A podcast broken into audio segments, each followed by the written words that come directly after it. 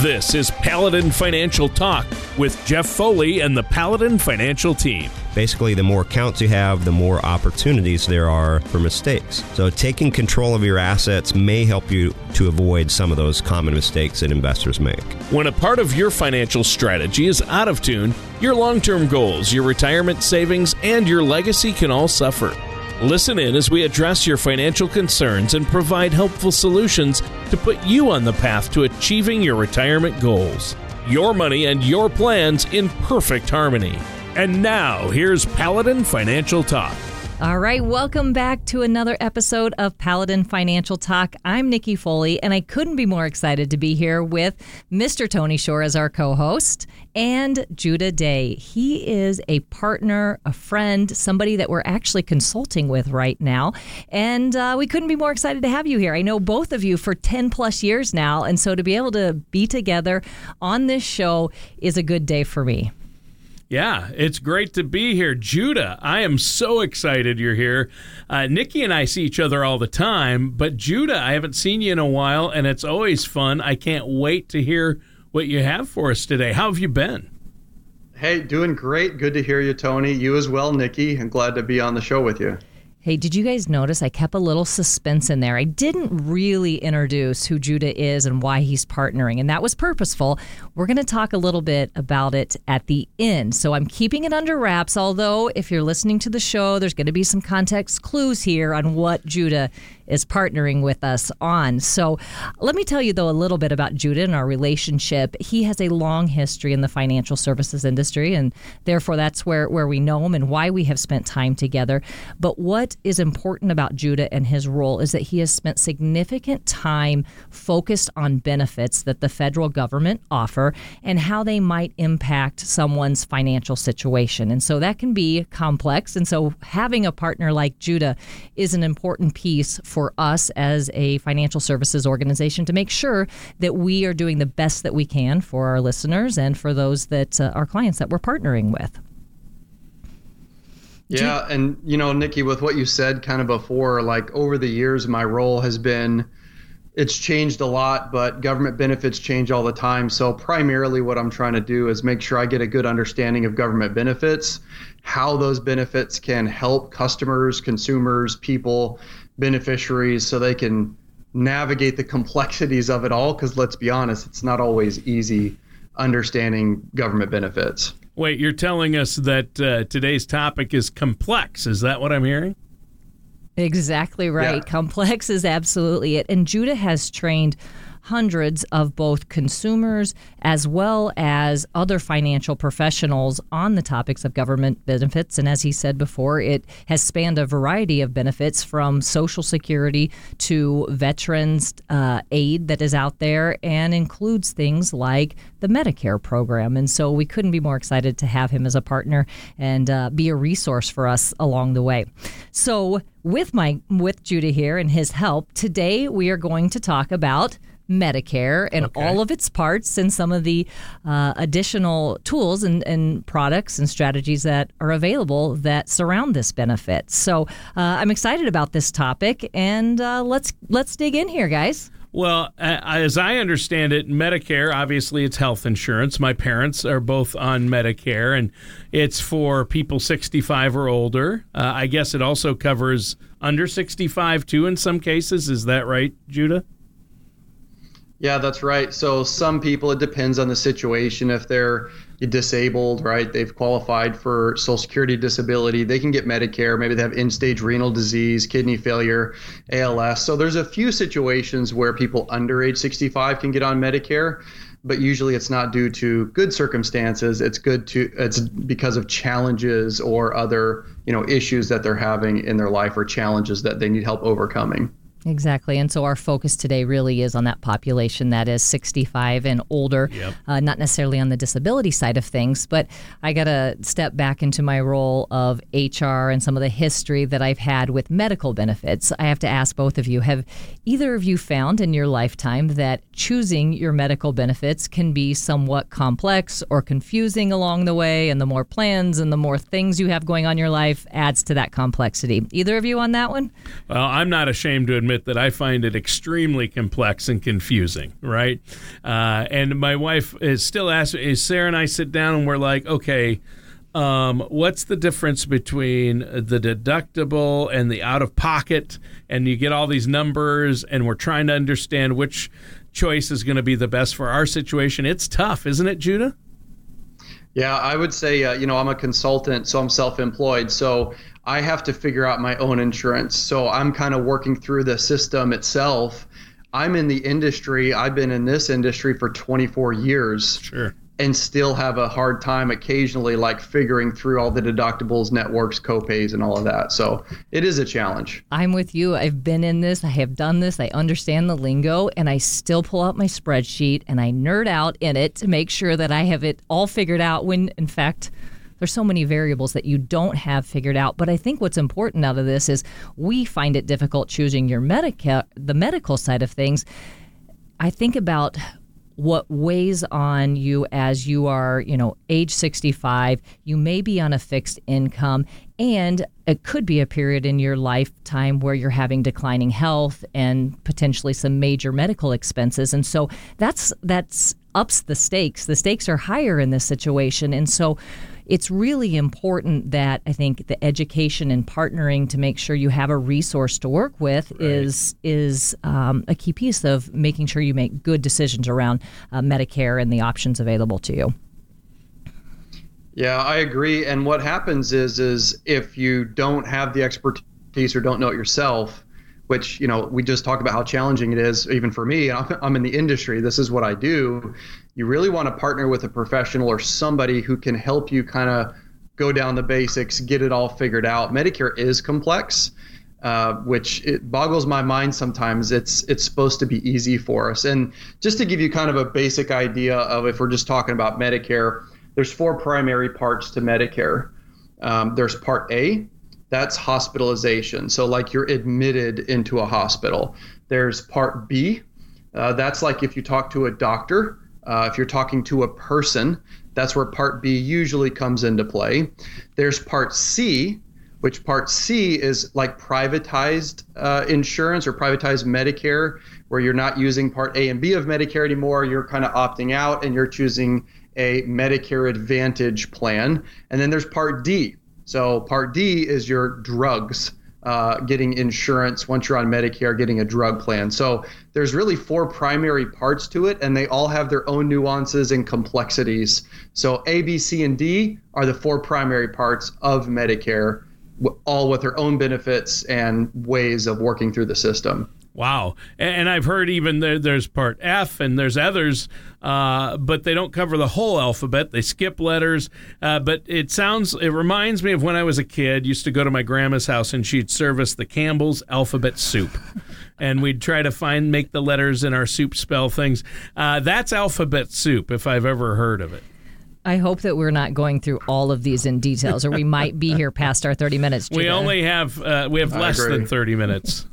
Well, that's perfect, Tony. Alphabet soup, very applicable here. And Judah, thank you for going through those in a high level. So Part A being the hospital, Part B being the doctor and outpatient services, and Part C, I think there's probably a lot of depth that we can go into that in that area, and we'll try to keep it as simple as possible for our listeners. And then Part D being the prescriptions, and then I think lumping all the other letters together might be a good way to say that, because they really focus on Medigap coverage, and we'll go through that. So let's take Part A and keep it simple here, but that is your hospital insurance, as Judah described earlier, and that's going to cover your inpatient care at a hospital, but it's also going to cover critical access hospitals or skilled nursing.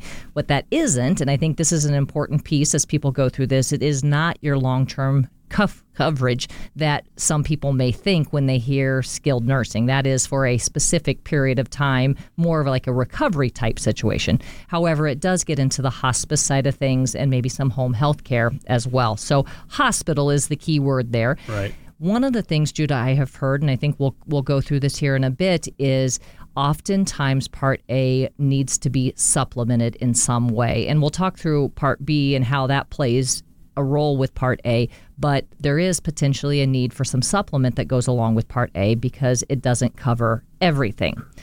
My understanding, though, is that it's free for most people because they have spent a lifetime working and therefore paying taxes as it relates to Medicare, so your Medicare taxes. And so if you have worked 40 consecutive quarters or 10 years, then you will receive Part A for free. So a nice government benefit there.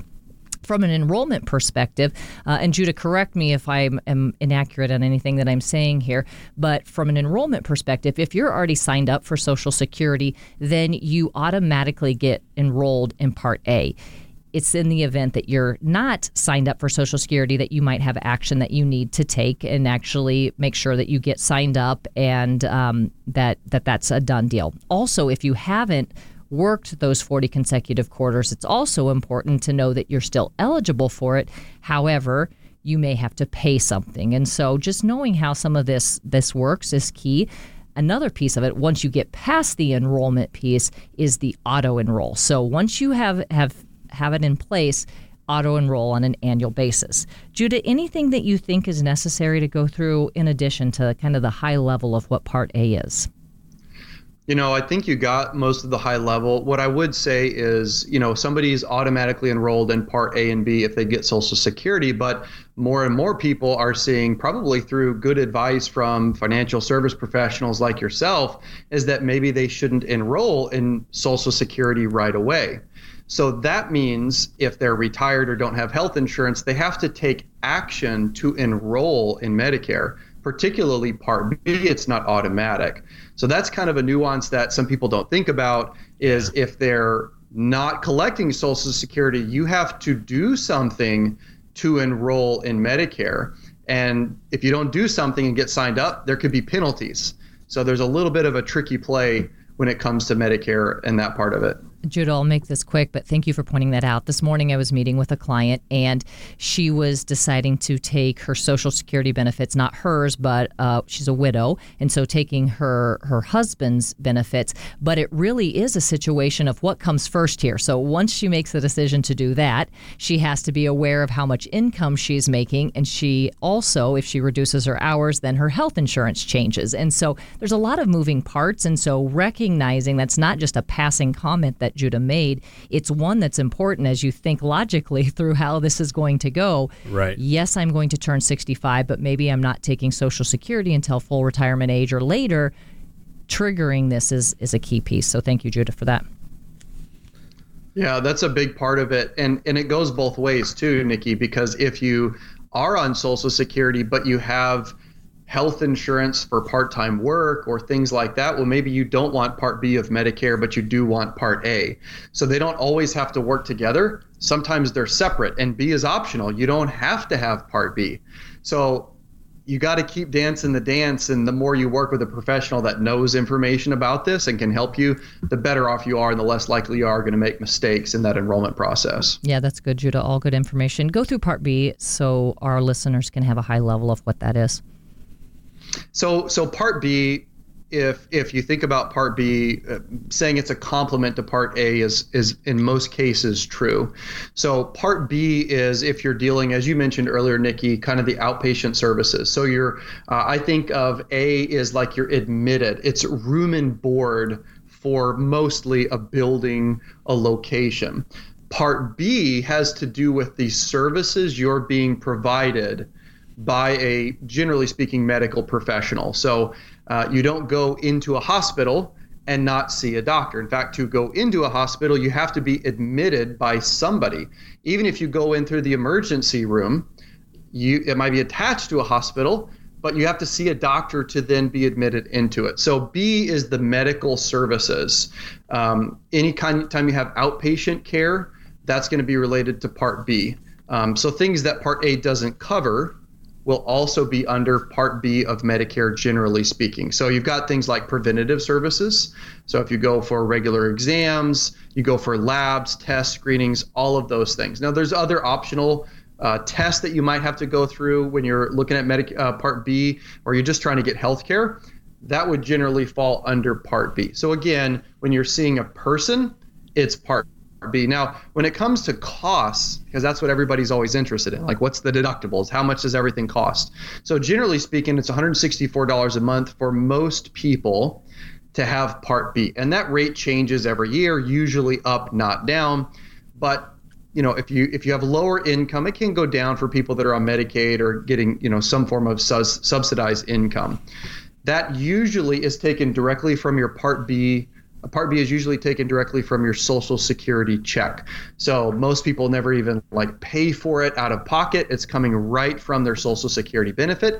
If you're not getting Social Security though, you have to pay for it. So they have different options where you can get a draft, get a bill, pay for a credit card, whatever the case is, however you want to actually pay for that. Sure. And the cost you mentioned, Judah, $164 approximately for most people this year, and they announced the change for next year, and that's $174, isn't it? Yep, and it usually goes up, right? So sometimes people will get a COLA with their Social Security. Yep. You know, their Social Security goes up a little bit. Well, guess what also oftentimes goes up? The cost of Medicare Part B, right? So the old joke is just kind of, yeah, sure, thanks for the COLA. Now raise our Medicare Part B premiums, which eats up a good chunk, if not all of that COLA, which can happen to people. Sure. Judah, your description, I'm being the visual person that I am, the description of having the Part A be the box, and then what happens once you get inside of the box is you have to work with people, you have to do something, and that's where Part B comes in. That was an excellent description, helped me a lot. Yeah, good. And what, in addition to that, Nikki, what can be a challenging that a lot of people don't kind of understand conceptually is, let's say you don't enroll for Part B of Medicare and you don't have credible coverage. Well, what the government does is they say, well, you're going to have a penalty. We're going to charge you a penalty for every, you know, year that you're not signed up for Part B of Medicare if you don't have good credible coverage, and you'll have to pay a penalty, and the penalty isn't some short penalty, it's for your life. So you may have to pay penalties on Part B for your life if you don't enroll at the proper time frame, or even make a mistake and forget to enroll, or you enroll in Part B and lose initial enrollment period. So there's some complexities that come with it. You know, one, Judah, that I think happens, or we have seen our clients as they're in a state of transition, is maybe they weren't planning to retire, but they're on that cusp of that age and they can afford to do it. They aren't taking action on some of these things that have a 2-month time frame on it, or you know, an 8 weeks or whatever it might be, and they can get themselves into a situation where that penalty kicks in, and it is for a lifetime. And so being on top of this is a really key piece, and 8 weeks can go by really quite quickly. So that's a good point to make. So I'm going to keep us moving here. Again, Part B, once you sign up for it, it is also a situation where it auto-renews. So once you take the time to do something, you're in pretty good shape unless you want to make some changes, and we'll come back to that here in a bit. But Part D, as Judah had described earlier, is that prescription drug coverage, and it is available to anyone that has Medicare, regardless of income, health status, or their current usage. And I think that's an important piece to point out. And the cost, as you can imagine, is going to vary by the specific drugs that are needed and the type of coverage that they need. And then they pay the monthly premium, like we've discussed before with Part A and Part B, or Part B specifically. So the enrollment piece of that, again, much like Judah had described, is there could be a late enrollment penalty for this piece as well if you don't sign up. And this is where, and Judah, I'll ask for your support on this as necessary, but if somebody doesn't have prescriptions that they're using, what is going to be their default answer? I don't need Part D. Well, that's not exactly how this works. So imagine if you're 6 months later, you don't normally need a prescription, but in the event that you do, either temporary or for long term, you have not signed up for that coverage. And so it's really important to look at this as a almost a placeholder that will allow you to then have coverage when it's necessary. And so don't overlook, just because you don't need a prescription today, it's still important that you go through that enrollment process. And if not, again, like Judah described, you're going to be facing a long-term penalty potentially as you do that. Judah, anything to add to that, or something that I might have missed there? You know, I think there's a couple of things that you really touched on. Number one, that penalty. If I'm not taking medication, medications and I turn 65 or I get on Medicare and I say, I'm not taking medications right now, I don't need it. It's a 1% penalty per month that keeps rolling up until you finally get one. And that 1% penalty also sticks with you for life. So in one calendar year, you can build up a substantial penalty that just carries on for your life. In addition to that, let's say, as you described, Nikki, you need it halfway through the year. I'm not on any medications. I say, no, I don't need a drug plan. I don't need anything. Halfway through the year, I'm sick. I need to get on a major medication. Now I do. I'm without coverage. So there's a danger in not getting one. People say, I want to save a little bit of money right now. Well, it may cost you big time ways down the road. So that's something to consider, which is why you need a professional to help you through this process. Yeah, thank you, Judah, for putting that 1% number. It makes it really real when you start adding some numbers to things, and that can roll up quite quickly. So that's great. Also with Part D, as we've talked about, it auto renews. However, just like with things in life, as it changes, your medical and your prescription needs might change. And so that's a really important one that you review on that annual basis. So we're going to talk a little bit about enrollment periods here in a minute, so I don't want to jump too far ahead, but looking at that on an annual basis is an important piece. Tony, I'm going to put you on the spot here, and hopefully you may have nothing for me, but you have been caring for your parents, both who have been going through medical and facilities and things of that nature. Anything that we have talked about up to this point, either parts A, B, or D, that you feel like is worth sharing to our listeners? Yeah, and I don't want to jump the shark, so to speak, or jump ahead, but it is important to review. I just spent 3 days with my parents about a week ago going over this.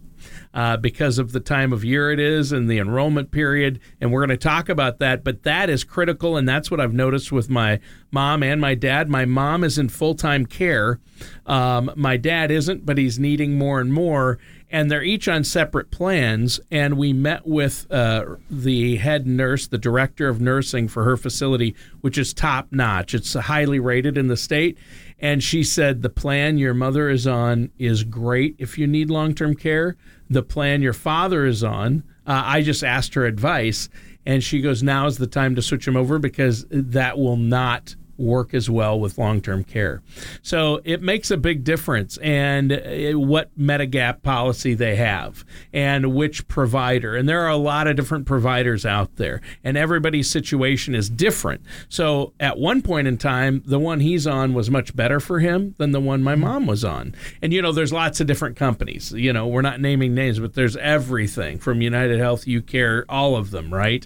Humana. And so my mom was on one company, my dad was on a different one because at that time he suited him, but now he needs more help and more care, and he would be much better off on a different plan. So we're going through that process. That's so good. You know, as it prompts me to think of a story or a conversation I just had with Jeff's parents in passing. They mentioned, they've been on the same plan for years. It's just easier to let it keep going. Yep. And you don't stop and think sometimes. I mean, they're capable of looking at their own plans. They're capable of, you know, they're fully functioning. So you don't think about being involved until something happens, like one of them has to be in a facility, unexpected. And just knowing proactively what does it look like? I mean, what a great question that you ask. And you thought, okay, we better look at this. Yeah, and any nursing facility, like if you know there's a really great assisted living or full-time care facility, memory care facility, in your area with your parents, you can go talk to the head of nursing, the director of nursing, and they're more than happy to talk to you because they want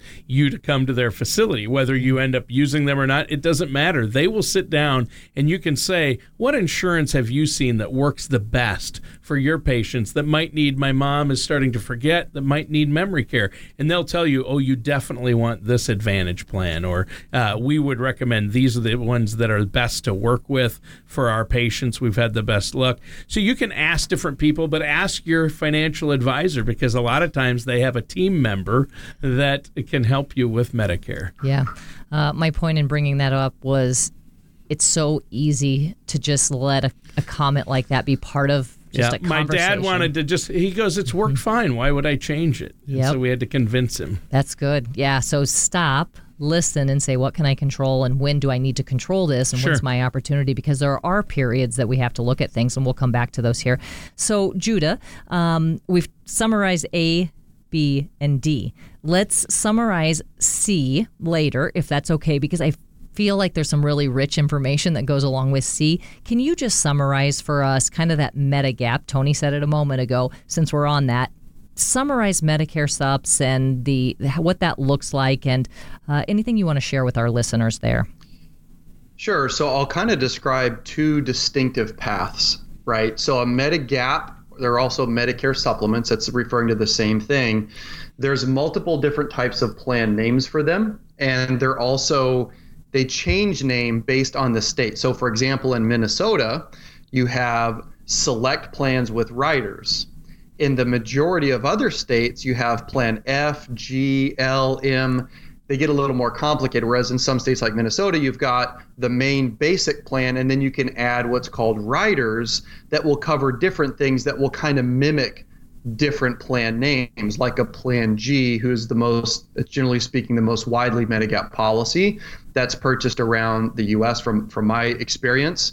And they cover a lot. They cover excess charges, which means they're charging more than what Medicare says is a fair price at certain doctors. They cover the Part B deductibles that, you know, or it doesn't cover the Part B deductible, it covers the Part A deductible and everything else associated with that. Plan Ns are very similar, and there's options in Minnesota that for different select riders you can add. So they're very similar, but they have, you have to pay like co-pays, doctor's visits. Some people don't mind paying those. So again, it depends on the consumer or the beneficiary, which one they want, what they're comfortable with. Plan F pays pretty much 100% of everything. As long as Medicare pays something, the Medigap policy pays whatever's left. So think of a Medicare or a Medigap policy as a supplement to what Medicare pays. There, so you have to have Part A and B of Medicare, generally speaking, to get a Medigap policy. So Medicare supplements complement Medicare. And that's kind of one distinctive path that they can take. Now, most people can't get Plan Fs anymore. If they're just now aging into Medicare, they kind of phase them out because they realize everybody's just going to go to the doctor if they pay $0 every time, which got expensive for Medicare. So that's a basic overview of, you know, Medicare policies or Medigap policies. Yeah, that's good, Judah. And just for sake of time, there's so much good information out there, but I'm going to keep us going because I think that Part C, being able to compare and contrast what you just went through, is really important. And so now take what you just talked about, the Medigap, and contrast that with what a Medicare Advantage policy is. So a Medicare Advantage means essentially you are no longer using Part A and B of Medicare at your doctor, at the hospital. You're essentially opting out of using Medicare, and you're choosing not to get a Medicare supplement, and you're choosing a different path, which is kind of like a privatization of Medicare. You're choosing to go, instead of with the government's Medicare plan, a personal insurance company, some of the ones that Tony mentioned, for example, where they are now completely responsible for all the out-of-pocket expenses that would be paid to the hospital and doctor. So it's completely different, and you have to choose one path. Either you're choosing original Medicare, that's the A and B, with a Medigap Medicare supplement policy, or you're choosing to opt out of that and go directly to private insurance, not using Medicare. The easiest term that, like, it helps me conceptually understand, a Medicare supplement or a Medicare gap policy is a little more expensive, but it's less restrictive generally. There's not networks like there are with a Medicare Advantage policy, whereas a Medicare Advantage, it's got a little more restrictions. There's a PPO, HMO, there's networks generally speaking, but it doesn't cost as much. So it's kind of pay as you go or pay in advance. It just depends on the individual person and their preferences. And the cost can be low with Medicare Advantage plans, right?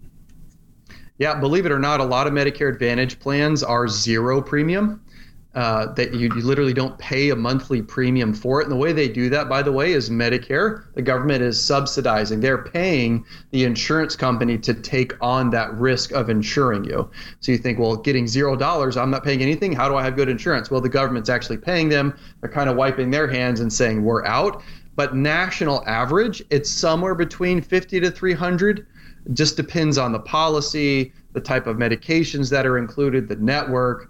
They're considerably, in my view, more complicated to understand than a Medicare supplement. They are, and that's where a specialist, Medicare specialist, would come in, I would say, right, Nikki? Yeah, absolutely. And I think that back to that medical insurance conversation we had earlier, same thing is, this is very similar when you talk about the Medicare Advantage plans. It's built on the same chassis of being private insurance, and so that's where the variables come in. And I think another element that is becoming more popular and actually making the Medicare Advantage plans popular is all the additional rich benefits that go along with them that people care about today. So it's things from like preventative type items, such as they do, I think, a lot more gamification of things than they used to, where you're earning points for being active and things of that nature, but also adding things in like transportation. That's a big piece as people age and they may not have family and friends that can assist them. Those are some additional benefits that you find in a Medicare Advantage plan that you might not in one of those Medigap plans. Judah, anything to add on to that? You know, I think that people like bells and whistles. And what's nice about Medicare Advantage plans is there are so many plan options that maybe you want a gym membership, right? Maybe you want the transportation. There's some Medicare Advantage plans that might offer, something like a card to go shopping with, believe it or not, like grocery shopping. So it's just a wide range of options, which is why you need a professional to help shop through those and narrow down your needs based on what you really want and what's important to you personally. Yeah, I read an article as I was prepping for our conversation today, and it's from AARP, and it was on their website, but they said that an estimated 42% of Medicare recipients are enrolled in a Medicare Advantage plan, and they expect that a majority of beneficiaries may get their medical coverage through one by 2030. So the increased, the growing interest in the Medicare Advantage plans, highly because of all these other bells and whistles and things that they need covered or want covered through their medical insurance. And so, but simultaneously, there are some disadvantages that go along with them. And you've already mentioned it, we're just bringing attention to it, is with the Medicare Advantage plans, you may not know what all of your costs are, even though you have a cap on your out-of-pocket expenses. Your deductibles and some of the moving parts may push your cost up, and you're just not quite as certain. So being on a fixed income, you may find more stability in a Medigap type plan. Sure. But I think I want to make a quick note. One of the big things, my dad's losing his hearing, and my mother-in-law also did hearing, vision, and dental are not covered by traditional Medicare. And those are the three things that I see seniors needing the most, or a lot. And so that's where a lot of these, either an Advantage plan or a Medigap plan, come into play, right, Judah? Yeah, so as you go through that and you look at those options, if you were to just go to a website like Medicare.gov, which is awesome, you can shop through these plans, but the amount of options is just feels like nearly unlimited. I mean, it just depends on the carrier. Everything that they're offering, there are so many options for them. It makes it hard to narrow it down. It does. And although it's good to have options, man, just finding the right one can be a real challenge. Absolutely. Yeah. Well, let's get on, before we have to go, let's talk about these enrollment periods. You said we were going to touch on that, Nikki. Let's absolutely do that. So one of the things I just want to point out quickly is, of that article I was reading, statistics show that as people age and they're having more critical illness, they actually return back to the traditional plans and potentially having Medigap because of the surety of what's being covered, as well as not needing all these additional bells and whistles. As you age, you don't need some of that. So Something to point out.